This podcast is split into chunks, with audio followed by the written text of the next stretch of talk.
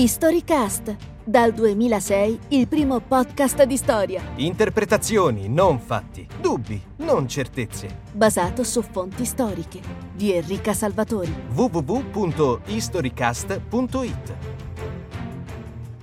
Qualche tempo fa mi sono trovata nella piazza centrale di Santa Fe, negli USA, New Mexico, e mi sono trovata di fronte a un ex monumento, ossia al monumento di Kit Carson, la famosa icona del West, distrutto e ricoperto alla belle meglio dalla municipalità con tanto di epigrafe e di spiegazione.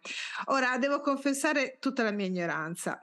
Kit Carson fino a quel momento lì era per me un personaggio storico abbastanza fumoso, soprattutto legato alla figura di, non certo storica di Tex Wheeler. Eh, certo, Tex Wheeler è una figura molto importante e in un certo senso storica della gloriosa epopea del fumetto italiano, ma è anche, lo sappiamo bene, un personaggio immaginario.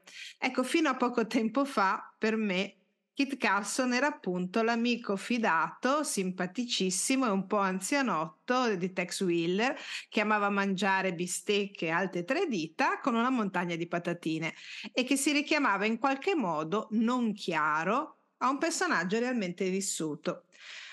Dopo l'esperienza di Santa Fe sono andata a controllare e ho scoperto invece che il Kit Carson di Tex Wheeler è un personaggio totalmente immaginario, nel senso che in nessuno dei fumetti di Tex Wheeler eh, come, che come sappiamo stati, eh, hanno come autore Bonelli, Ecco, in nessuno di questi fumetti troviamo un riferimento a eventi storici a cui effettivamente Kit Carson, il vero Kit Carson, ha partecipato.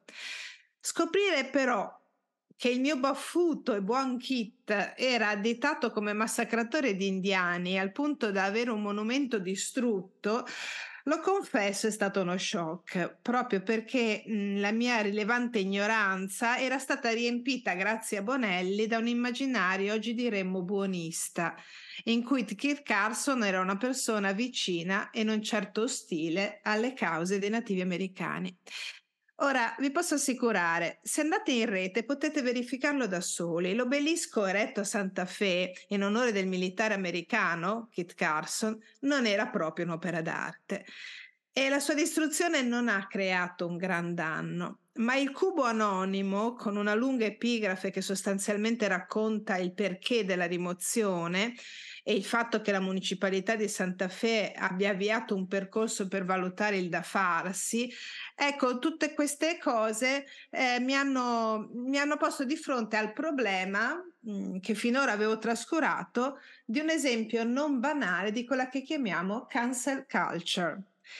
Questa etichetta eh, denomina da noi eh, e, e, ha un'accezione veramente negativa in genere sulla stampa individui o gruppi o movimenti che si attivano per limitare od ostacolare la propagazione di visioni culturali. Nello specifico, in genere troviamo definiti così persone eh, e movimenti di protesta che eh, vanno ad abbattere, danneggiare o chiedono la rimozione di statue e altre forme visuali ereditate dal passato, collocate in spazi pubblici.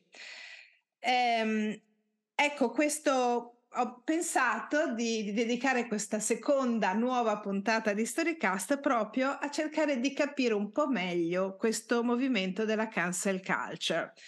E diciamo per provare a farlo ho iniziato proprio da questo shock che ho avuto su, sul personaggio di Kit Carson.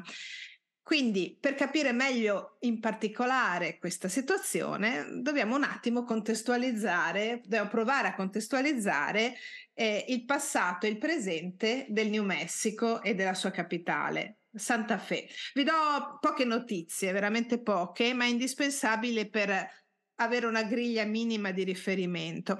Quindi Santa Fe è la capitale del New Mexico, prima del Cinquecento L'area era occupata da popolazioni indigene che avevano ovviamente ciascuna le loro modalità di sfruttamento delle risorse, di insediamento, di organizzazione sociale, di espressione artigianale e artistica, quello che in gergo tecnico si chiama una faces.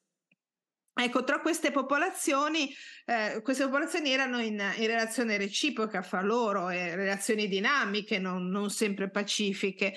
I pueblo inizialmente costruiti, erano costruiti da tribù stranziali, vennero abbandonati e poi ripopolati da gruppi più nomadi, da più, dalle caratteristiche più nomadi, come ad esempio eh, i Navajo. Ecco, queste culture di, culture di pueblo subiscono un drastico e violento mutamento verso la fine del Cinquecento, quando inizia l'occupazione spagnola. E, e sorgono quindi eh, i primi scontri in particolare eh, nella zona di Santa Fe eh, c'è stata una rivolta nel 1680, una rivolta lì molto ricordata, molto enfatizzata. Eh, I pueblo riescono a ehm, allontanare gli spagnoli e gli spagnoli dopo poco tempo eh, ritornano e dominano il territorio che quindi è sotto il, regno, ehm, diciamo la, il regno spagnolo, poi sotto la Repubblica del Messico, fino a che non arrivano gli Stati Uniti. Nel 1400, sì, scusate, 1846 eh, inizia la guerra del Messico che dopo due anni porta quello che adesso è il New Mexico sotto il dominio degli States. Ecco, queste sono le principali vicissitudini politico-militari eh, veramente principali del New Mexico. Eh, il, um, e queste però, queste vicende, insieme al fatto che il New Mexico è eh, vicino al Messico, ehm, fanno sì che eh, la, la, società di Santa Fe e del New Messico sia caratterizzata da tre componenti principali, uni di a carattere etnico-culturale. Una sono appunto quella dei nativi americani, che hanno le loro riserve, che hanno stipulato con i governi statale e federale eh, particolari accordi.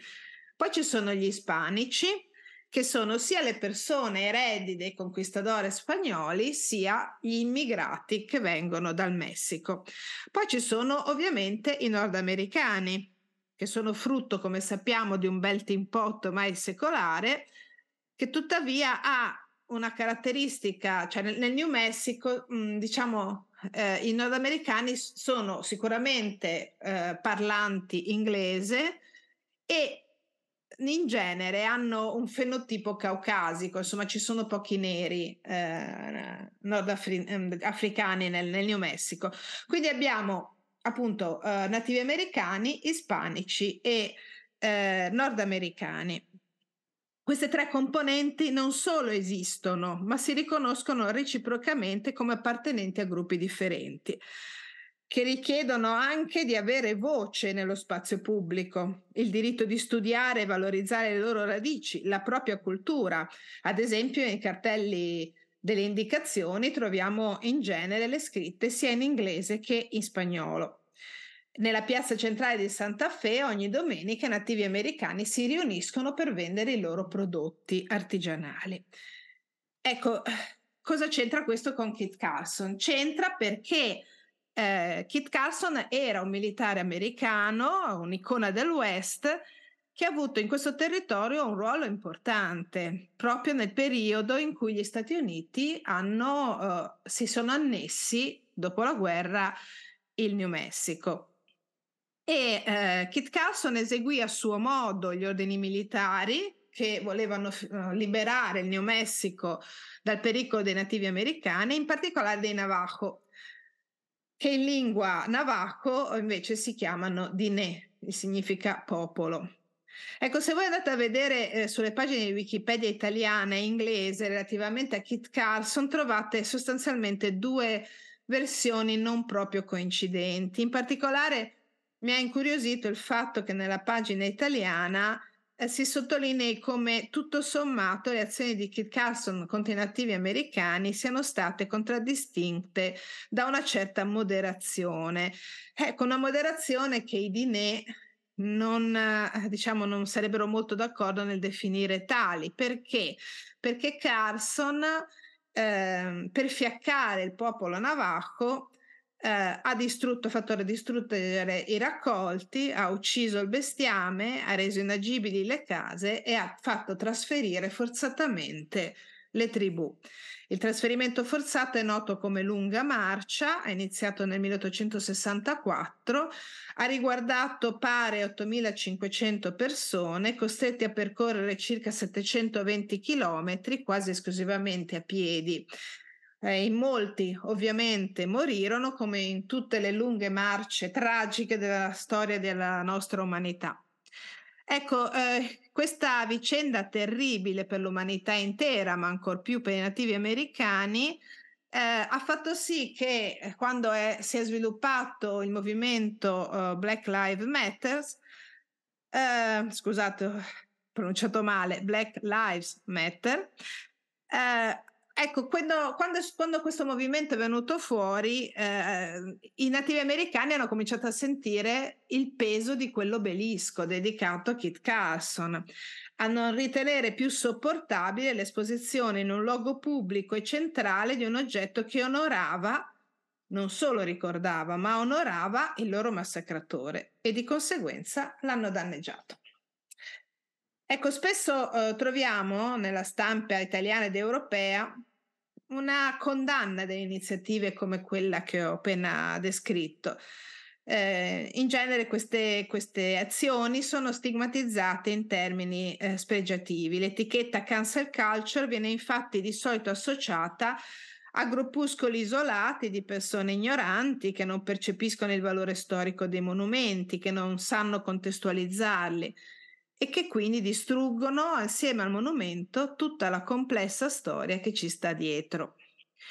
Ecco, con questo podcast ho pensato di voler guardare un po' meglio dietro questa, questa etichetta e vedere se la realtà è così semplice come ce la fanno che, eh, credere.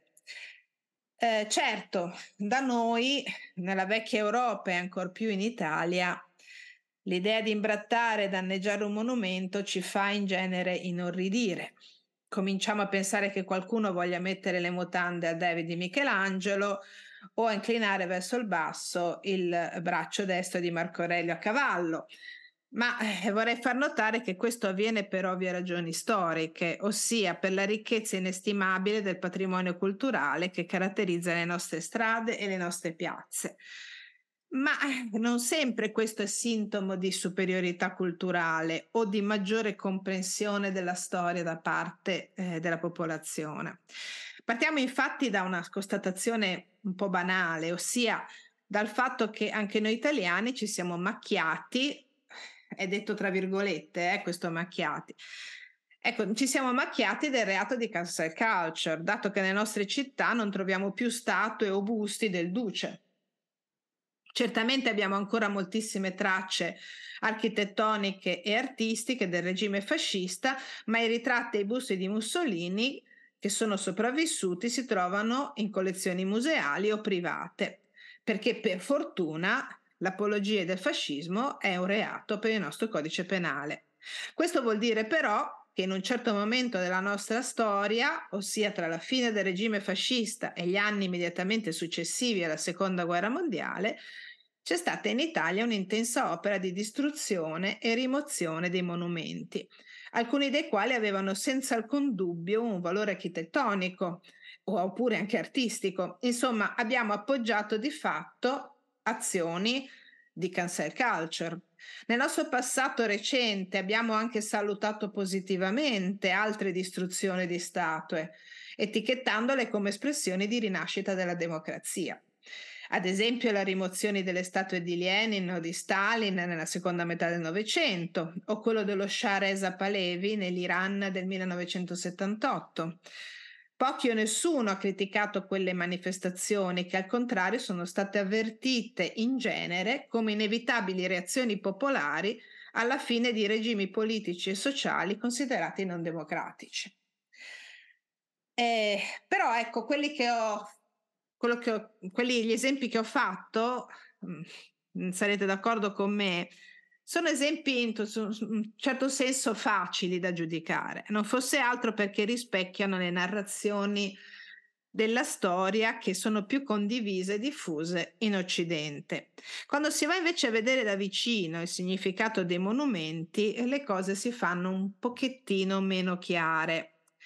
Eh, chiediamoci intanto cos'è un monumento e soprattutto cosa rappresenta all'interno di una piazza pubblica.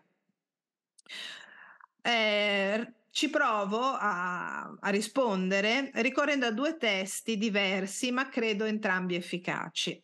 Il primo viene da uno storico molto noto, il medievista francese Jacques Le Goff, eh, scomparso di recente, nel 2014, eh, che ha, ha dato una celebre definizione del concetto di documento monumento.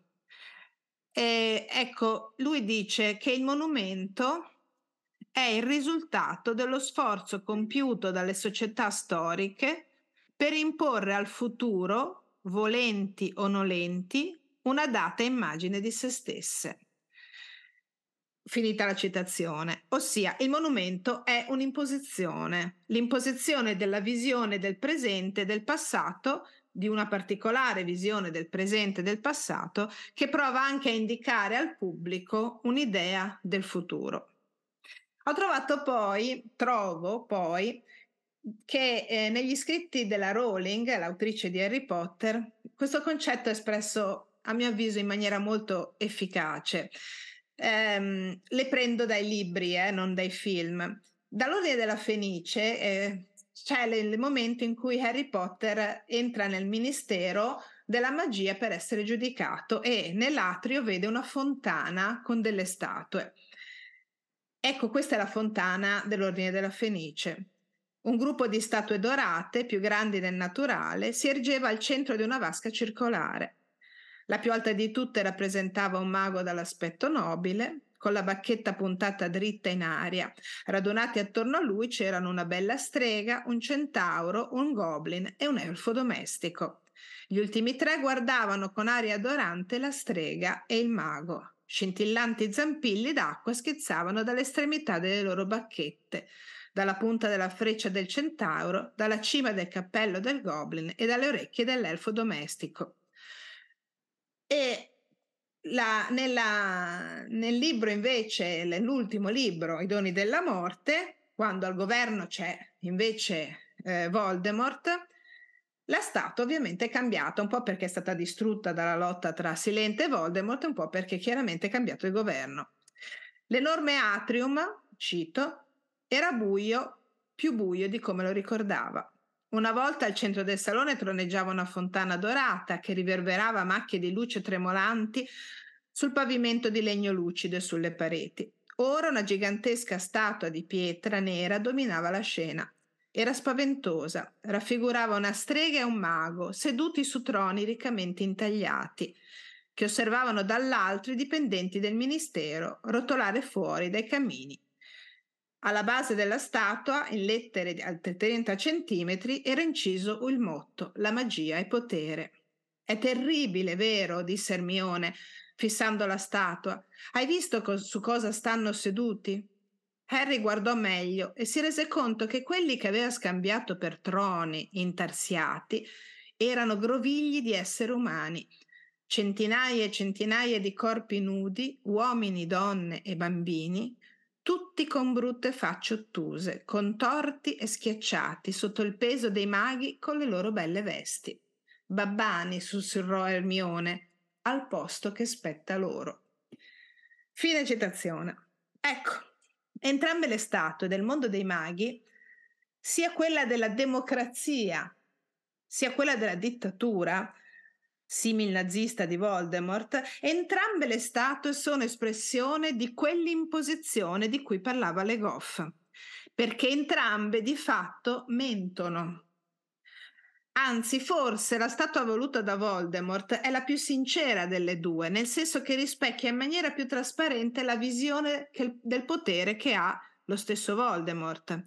Ma anche la statua precedente, come lo stesso Silente rimarca nell'Ordine della Fenice, impone una visione di parte sostanzialmente fasulla, col bel mago e la bella strega che vivono in armonia con le altre creature magiche, che invece in realtà hanno uno status giuridico inferiore a quelle dei maghi. Il monumento quindi impone una lettura della storia, una visione del passato e un auspicio per il futuro che è condiviso in primo luogo dalla classe dirigente della società che fa costruire il monumento. Ci sono ovviamente anche monumenti che sono espressione di larga parte della società, potremmo dire che sono spinti dal basso, ma proprio perché vengono eretti nei luoghi pubblici richiedono sempre e comunque un atto politico e amministrativo dell'istituzione che governa. E facendolo il, monu- il monumento fotografa e fissa, o almeno intende fissare, una visione del mondo che fatalmente cambia e si rivolge a una società che per ovvi motivi è in movimento, in uno spazio pubblico che domani sarà frequentato da persone diverse da quelle che lo hanno eretto e che la penseranno in maniera diversa. Se affrontiamo la cosa da questo punto di vista, almeno spero così di essermi fatta capire, il movimento della cancel culture appare già molto più interessante e la sua analisi non può risolversi nella semplice denuncia di atti vandalici verso lo, diretti verso la cultura. Se pensiamo ad esempio a quello che è accaduto alla statua di Edward Colton a Bristol, nel Regno Unito, la cosa veramente diventa molto difficile da giudicare. Anche per questo personaggio ci sarebbe un podcast intero da dedicare, quindi qui non abbiamo tempo, ma in sintesi, veramente molto in sintesi, Edward Colden è stato un mercante britannico di altissimo livello, trafficante di schiavi, nel senso proprio perché era proprietario di navi negriere, membro della Royal African Company. La comunità di Bristol gli ha dedicato una statua alla fine dell'Ottocento. Eh, Edward Colton era del Seicento, cioè di due secoli prima. Ecco, questa, questa statua di recente è stata divelta, gettata nel porto e poi ripescata. Attualmente attende una nuova sistemazione museale nel museo della città. Se guardiamo le date, le cose diciamo si fanno veramente un po' complicate, nel senso che appunto eh, nella Bristol del 600, cioè dell'epoca di, eh, di Colston, eh, chiaramente non vi era una grande preoccupazione sul destino e i diritti umani delle persone africane catturate e imprigionate e vendute come schiavi in America. Più complessa da analizzare invece è la Bristol di fine Ottocento, quella che ha eretto la statua in cui la critica allo schiavismo era assolutamente presente, ma in cui prevaleva la lode alle magnifiche sorti progressive dell'impero britannico e, forza, e della forza civilizzatrice dell'Europa, intesa come motore economico e culturale del mondo intero. La statua è opera dello scultore irlandese John Cassidy ed è stata indicata nel 1977 come opera di livello 2 di interesse, sostanzialmente una statua di un certo pregio architettonico e storico degna di protezione. Negli anni 90 si è cominciato a, a nascere un dibattito sulla eh, moralità di avere una simile statua in un parco pubblico e ehm, nel 2018 era stato avviato un progetto da parte della municipalità per cercare di contestualizzare questa statua che però ha avuto il veto del sindaco e quindi non è andato in porto. Ehm, nel 2020 appunto la statua è stata imbrattata, rovesciata, buttata eh, nel, nel, porto e ehm, in, poi è stata appunto ripre, ripescata dalla municipalità, messa nel, in un museo che ehm, l'ha all'inizio fatta vedere, però l'ha fatta vedere in maniera un po' strana, nel senso che l'ha fatta vedere rovesciata con tutti ancora i graffiti addosso. Sostanzialmente il museo ha ehm, più che eh, fatto vedere la statua, ha documentato proprio l'evento della cancer culture.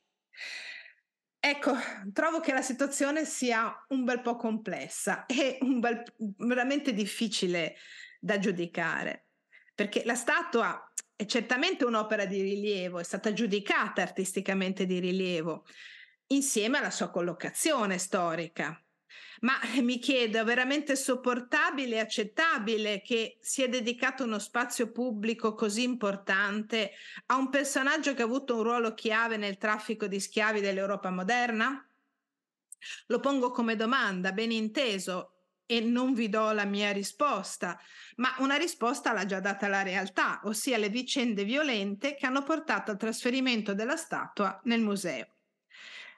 È, la, è una nuova sistemazione che certamente ci garantisce eh, riguardo alla conservazione eh, della, dell'opera, però è anche vero che eh, anche se il museo la esporrà in futuro nelle sue stale, la statua si troverà in una posizione molto diversa da quella originaria, sempre pubblica, ma profondamente mutata, con conseguente cambiamento del messaggio storico artistico e architettonico. A voi il compito di valutare se, eh, se appunto questa è una soluzione adatta. Insomma, alla fine, in Italia la situazione è certamente diversa. Per noi i valori storico-artistico-culturali e architettonici sono percepiti spesso come estremamente più rilevanti, cioè hanno un'importanza estremamente maggiore rispetto al messaggio storico che veicolano. E quindi, a parte gli atti vandalici che ogni tanto accadono, ma che sono assolutamente estemporanei, eh, non ci verrebbe in mente eh, diciamo di chiedere la distruzione di una statua che un tempo aveva un messaggio che adesso non approviamo più, proprio in, in virtù della sua storicità. Ma mi chiedo se si tratta di una motivazione, eh, insomma, soddisfacente. Perché? Perché rileva, rivela anche un certo grado di disinteresse che abbiamo verso il messaggio. Facciamo un esempio e chiudiamo con un esempio di fantapolitica, vera e propria fantapolitica. Sapete, io insegno a Pisa e a Pisa, a parte la torre pendente, esiste un palazzo splendido che è il Palazzo della Carovana in Piazza dei Cavalieri dove c'è la scuola normale.